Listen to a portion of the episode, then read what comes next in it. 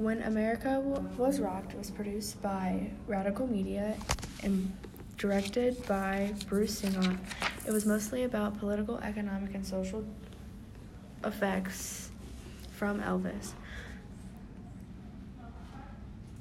Whites snuck out to see to listen to black music and blues. Rock music was banned for teens. Teens wanted to dress like Elvis because Elvis was the big thing. Ed Sullivan was saying very good things about Elvis on during the show. Uh, let social groups find their like find their own music. Parents were se- were had severe anxiety about their kids listening to black music and blues and all that.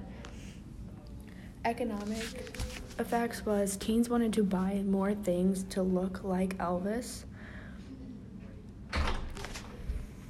She's recording for press. Political was segregation was banned in schools, threat of nuclear bombs and equal rights.